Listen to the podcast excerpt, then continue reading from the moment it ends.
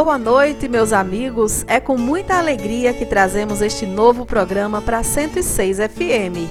Na Boca da Noite. É um programa diferente, é para lhe fazer companhia nas noites de sábado e por aqui vai ter muita história boa.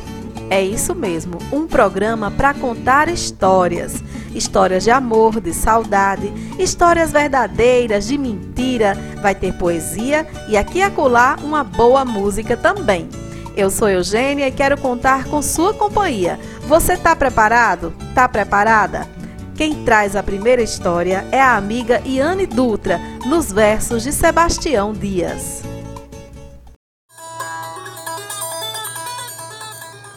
Meu Seridó, autoria do repentista Sebastião Dias. Meu Seridó tem as terras cercadas por grandes serras, cortadas por longos rios, que nos invernos pesados pelas cheias são mudados os visuais dos baixios. Mas nos verões escaldantes, as secas horripilantes castigam de fazer dó. Eu agradeço ao destino por também ser nordestino das bandas do Seridó. Cresci numa residência, herança da descendência dos bisavós dos meus pais, deslumbrante construção, resistente casarão, feita há dois séculos atrás, com salas e corredores e as redes nos armadores, feitos de angicu sem nó, ali eu me balançava, adormeci e sonhava, com a paz de meu seridó. Era uma casa rural pegada com um curral que ao lado direito tinha, por trás do açude um engenho e feita no mesmo desenho uma casa de farinha, que em cada compartimento via-se o madeiramento lavrada a gume de enxó, mostrando as imitações das primeiras construções erguidas no seridó. Lá eu brincava de graça com um corrúpio de cabaça, amarrado num cordão, bodoque e atiradeira e um peão de goiabeira na palma da minha mão.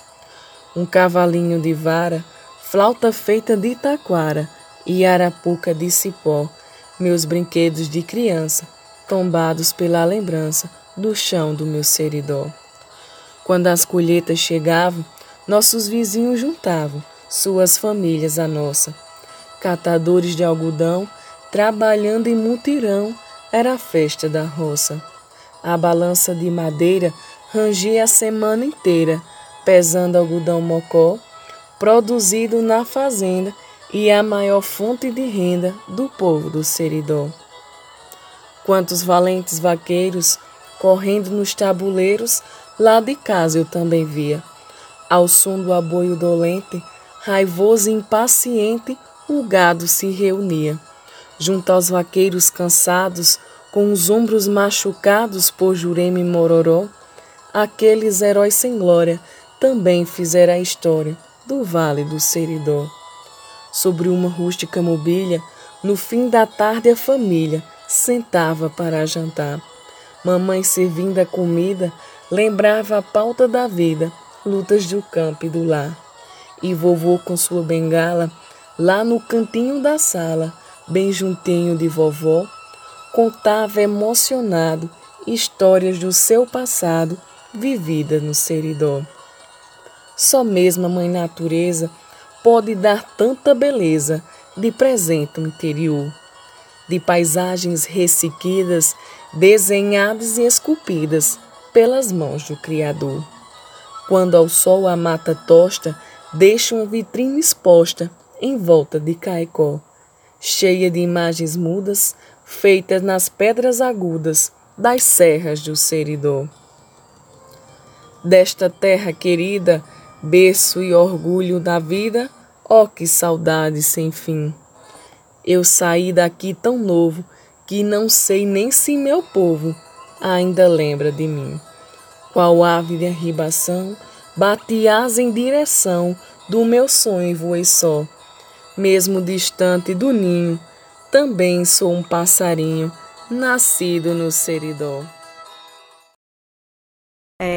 Esses versos fazem a nossa cabeça viajar Parece que estamos vendo todas as paisagens e cenários descritos pelo mestre Sebastião Dias. Por aqui nós temos muitos colaboradores, pessoas que se juntaram a nós para fazer esse programa acontecer.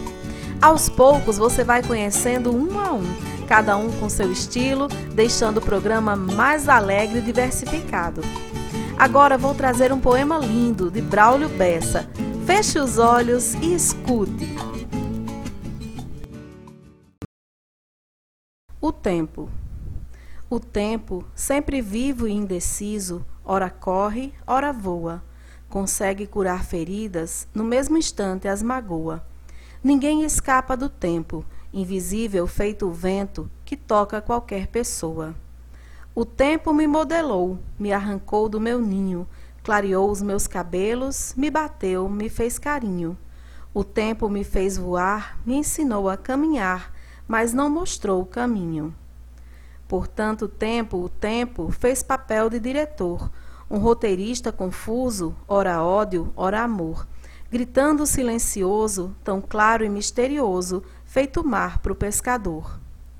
O tempo me fez poeta, artista, palco e cenário, me fez imaginação, aí encontrou um páreo, pois para o tempo o artista sempre foi um adversário. Só o artista segura e faz parar o ponteiro, que faz o dia ser noite e último ser primeiro, e que tem a ousadia de determinar o dia que será o derradeiro.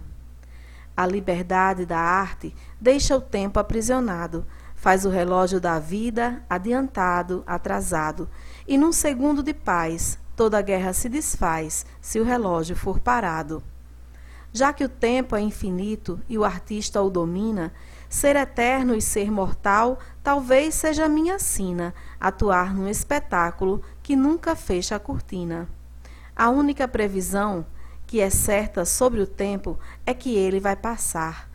Por isso, cada momento deve ser aproveitado, vivido e depois guardado na caixa do pensamento. O tempo está sempre vivo, num grande desassossego, inquieto, inconstante, é pancada e é chamego, é solução e é problema. O tempo é só um poema, dizendo: já fui, já chego. Braulio Bessa.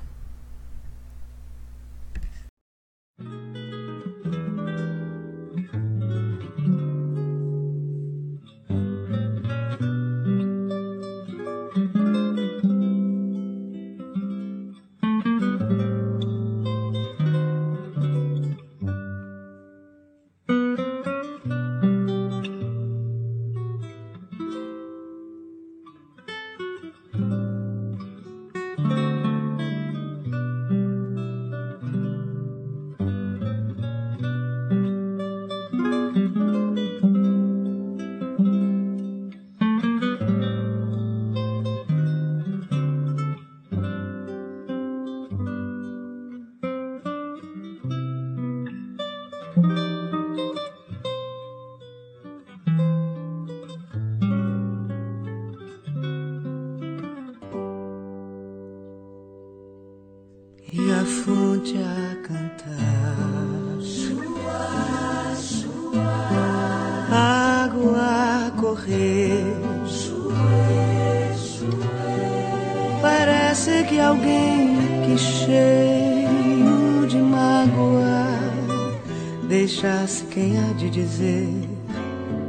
saudade no meio das águas rolando também. Deixa a cidade formosa, morena, linda pequena e volta pro sertão. Beber a água da fonte que canta e se levanta no meio do chão. Se tu nasceste cabocla cheirosa, cheirando a rosa no peito da terra, volta pra vida serena da roça, daquela palhoça no alto da serra.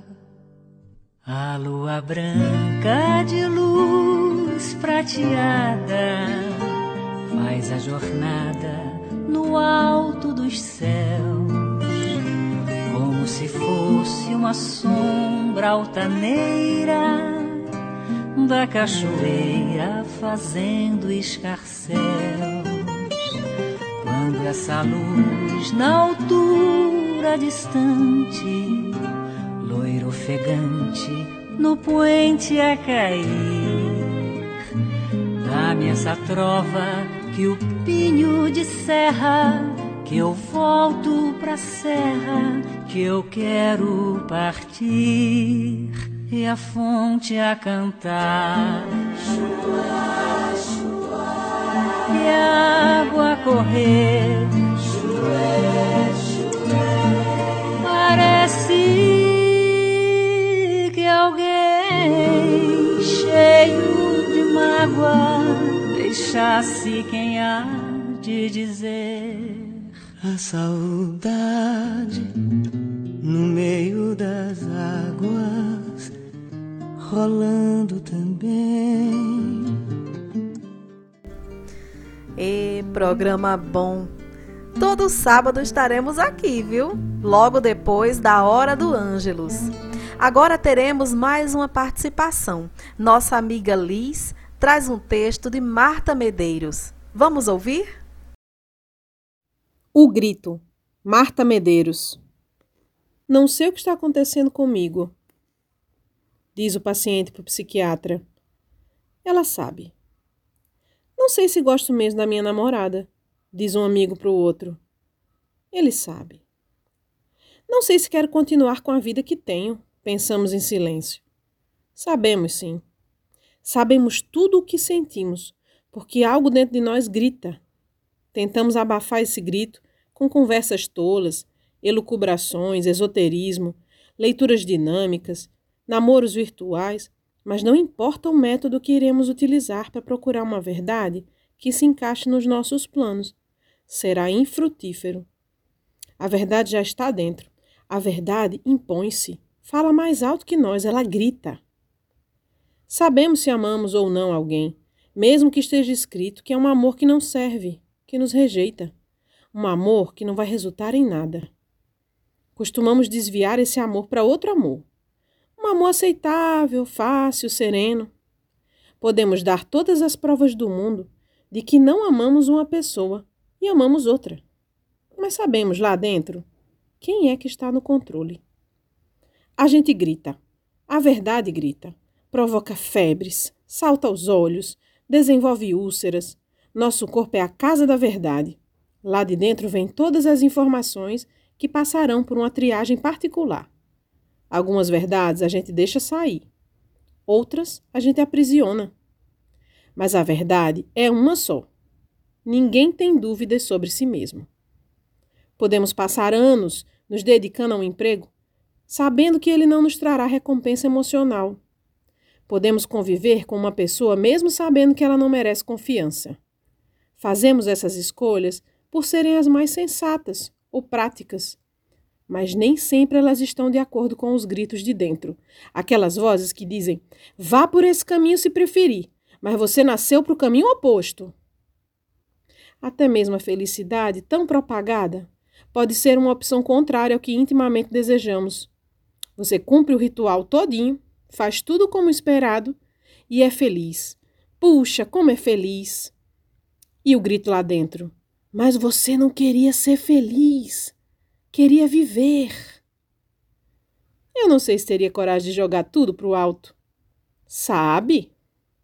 Eu não sei porque eu sou assim. Sabe? Entre os vários autores que valorizam a cultura nordestina, rural, aquela de raiz mesmo, temos Gessier Quirino, em um de seus textos, ele dá voz a uma lata d'água. Escute aí como ficou interessante na interpretação de Lurdinha Medeiros. Agruras da lata d'água, Gessier Quirino. Gessier diz que a lata d'água chega no interior embalando querosene e na velocidade de Herodes para Pilates vai mudando de formato. Agruras da lata d'água é a própria lata d'água falando da sua vida. E diz assim: E eu que fui enjeitada só porque era furada.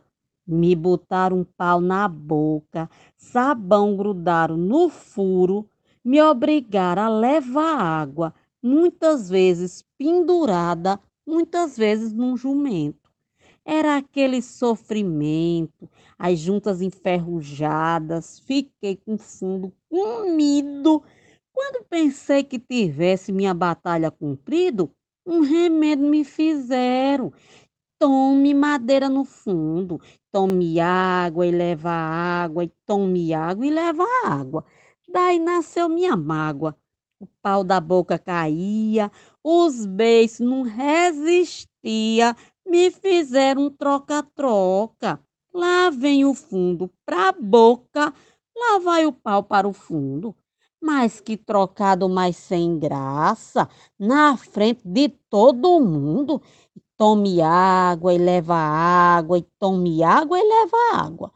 Já quase toda enfadada, provei lavagem de porco, aí mexer de novo, botar o pau na beirada e assim desconchavada, de areia, cimento, carreguei muito concreto, molhado, duro e friento.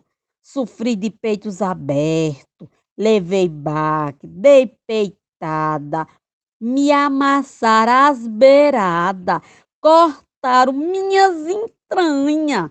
Lá fui eu assar castanha, fui por fim escancarada. Servi de coxo de porco, servi também de latada. Se a coisa não complica, talvez eu seja uma bica pela próxima invernada. E inverno é chuva, é água, e eu encherei outras latas, cumprindo minha jornada. Pois é, pessoal. Todo sábado a gente vai se encontrar a partir das seis da noite aqui na 106. E agora vamos ouvir a idealizadora desse programa, a pessoa que teve a ideia, que criou o Na Boca da Noite é a professora Sandra Kelly, que vai nos contar como essa ideia nasceu. E ela também tem história, viu? Essa ideia de desenvolver um programa de rádio dedicado à contação de histórias foi uma inspiração nesses tempos de pandemia, em que muitas pessoas estão isoladas em suas casas, muitas delas sem acesso a um telefone moderno ou mesmo a internet, a computador, e sem dúvida vive também um isolamento talvez um pouco maior do que os outros. Então isso nos inspirou a voltarmos à origem do rádio, que também é a origem de uma capacidade humana extraordinária, que é a contação de história. Todos nós já nos encantamos com boas histórias. Vivemos medo, vivemos as alegrias dos personagens, as descobertas, andamos por lugares que nunca pisamos de fato, ouvimos pássaros, animais, feras, mergulhamos no oceano, navegamos em mares, em rios. Quanta coisa interessante aconteceu conosco já por conta de histórias que nos foram contadas. Então, é nessa inspiração, é com esse sentimento de retornar, retornarmos a essa condição humana, isso que nos faz tão especial, que é transmitir o nosso legado, interagir, dialogar, surpreender, encantar, que nós estamos trazendo esse projeto. Começa hoje, humildemente, com a participação de pessoas muito especiais e vai se desenvolver a cada sábado contando eventualmente com participações também especiais, além dessas que já estão no programa de hoje. E vamos assim compartilhando alegrias, saberes, poesias, narrações, contações de histórias, histórias nossas aqui do Siridó, mas também histórias do Brasil, histórias da literatura mundial. Boas histórias, histórias que nos encham o coração de alegria, de paz e de esperança. E é com esse sentimento que nós dividimos com vocês o nosso primeiro programa.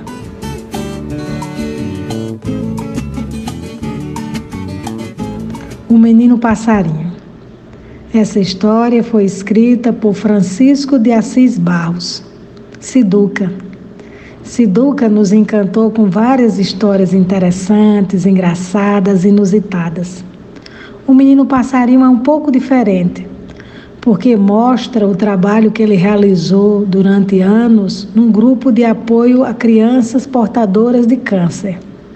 E nesse livro, Os Super-Heróis Lutando contra o Vilão Devastador, ele nos apresentou várias crianças que conviveram com câncer.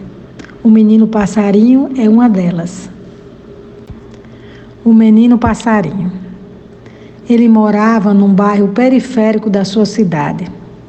Pobre, muito pobre. Não sabia o que era carinho, mimo, dengo. Moleque acostumado no mato, caçando passarinhos, tomando banhos de açude. Lembro-me da primeira vez que o visitamos. Já doente, chegado do mato, sem camisa, cinzento do sol, assustado, trazendo uma gaiola na mão e um alçapão na outra. Com certo brilho nos olhos, nos mostrou o que trazia um canário da terra, recém-aprisionado. A sua doença teve um tremendo trabalho para interromper a sua infância. Ele sentia as consequências do seu mal, mas a mata estava ali, pertinho da sua casa. E da sua cama de enfermo, ele ouvia o trinado dos pássaros, o chamado dos passarinhos. Isso lhe dava um novo ânimo para voltar para o campo, para as suas árvores silvestres, para os seus passarinhos. Ele se sentia livre e solto. O seu mal demorou a aprisioná-lo. Mas um dia ele se sentiu excessivamente cansado. Aquele garoto curtido do sol do sertão, habituado a subir em árvore e pular em cercas, sentiu um grande e extenuante fadiga. Então, aquele menino que não conhecia carinho, com seu corpo fragilizado, sentiu necessidade de cuidados e fez a sua mãe um pedido, para ela inusitado: Mãe, me põe no seu colo. Sua mãe, humilde e rude mulher do interior, que também não sabia o que era desvelo, mesmo estranhando seu pedido, atendeu prontamente. E aninhou aquele corpo magro em seus braços. Quando estou nos braços de Deus, sinto o mundo bocejar, diz a música de Luiz Vieira. No regaço de sua mãe, ofegante, de olhinhos fechados, ele que amava sua liberdade, ouviu pela última vez o canto dos passarinhos. E com um sorriso triste e melancólico, mas intimamente liberto, ele voou para sempre. Essa história, O Menino Passarinho, foi lida em homenagem a Francisco de Assis Barros, Siduca, que nos deixou recentemente mas que continuará vivo na memória daqueles que amam as suas histórias, daqueles que o souberam admirar. Olha, cada história é uma experiência emocionante. Vamos ouvir agora um texto narrado por Liz, que mora lá no Rio de Janeiro, mas está junto conosco aqui no Na Boca da Noite. Preste atenção para ver como é interessante, quer dizer, para ouvir, né? Como essa história é interessante. Vamos lá, Liz. A crônica a seguir é do escritor paulista Antônio Prata e se chama A Desinvenção. Há no sertão do Ceará uma pequena cidade chamada Salitre. Salitre tem pouco mais de 5 mil habitantes que dormem, comem e amam em pequenas casas caiadas das mais diversas cores. Na rua atrás da igreja, entre a casa azul de seu Dedé e a casa amarela de Dona Lourdes, há uma casa roxa. Na casa roxa mora o físico Anderson Mota do Nascimento. Desconhecido no Brasil há poucas semanas, Nascimento, como é chamado lá fora, vem causando calorosos debates na comunidade científica internacional desde que apresentou sua tese no 28º Encontro Internacional de Física em Helsinki.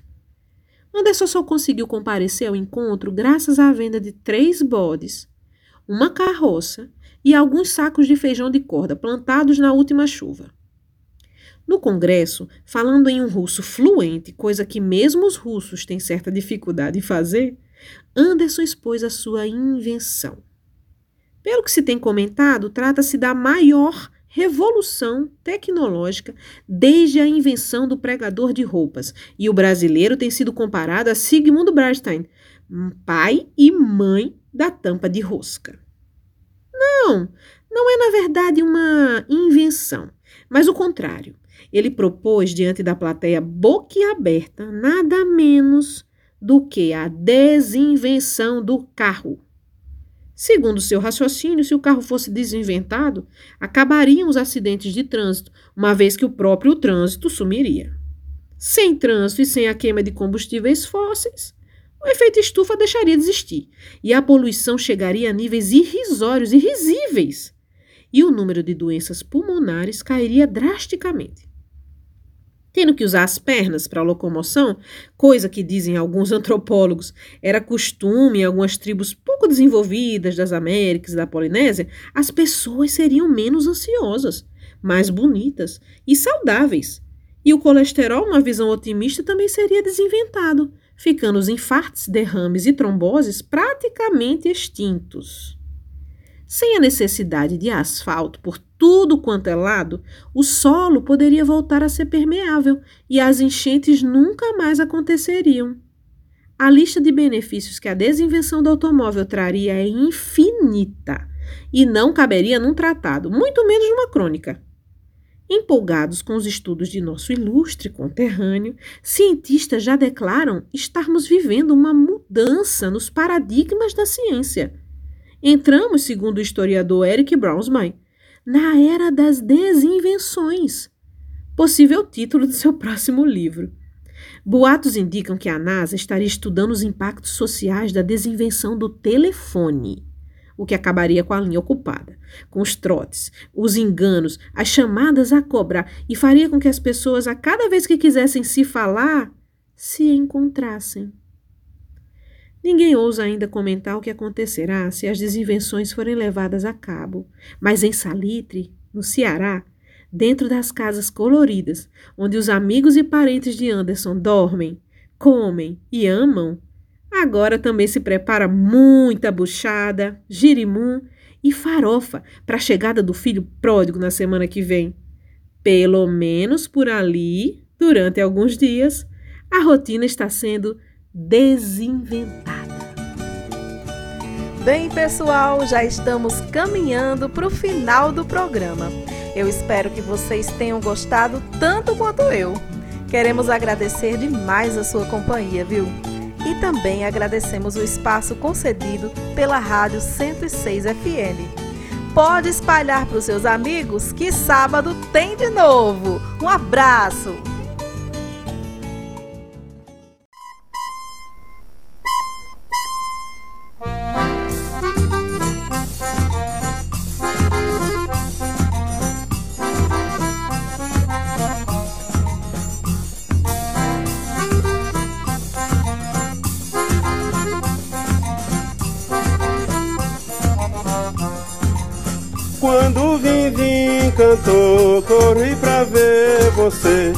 Atrás da serra o sol tava pra se esconder.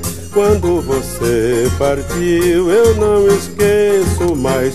Meu coração, amor, partiu atrás. Vivo com os olhos na ladeira, quando vejo uma poeira, penso logo que é você. Vivo de orelha levantada para o lado da estrada que atravessa o Moçambique. Olha, já estou roendo unha, a saudade é testemunho do que agora vou dizer. Quando na janela me debruço, meu cantar é um soluça galopar no maçapê. Quando vim, vim, cantou, corri pra ver você. Atrás da serra o sol tava pra se esconder. Quando você partiu, eu não esqueço mais. Meu coração, amor, partiu atrás. Vivo com os olhos na ladeira, quando vejo uma poeira, penso logo que é você. Vivo de orelha levantada para o lado da estrada que atravessa o Moçambique. Olha, já estou roendo unha, saudade é testemunho do que agora vou dizer. Quando na janela me debruço.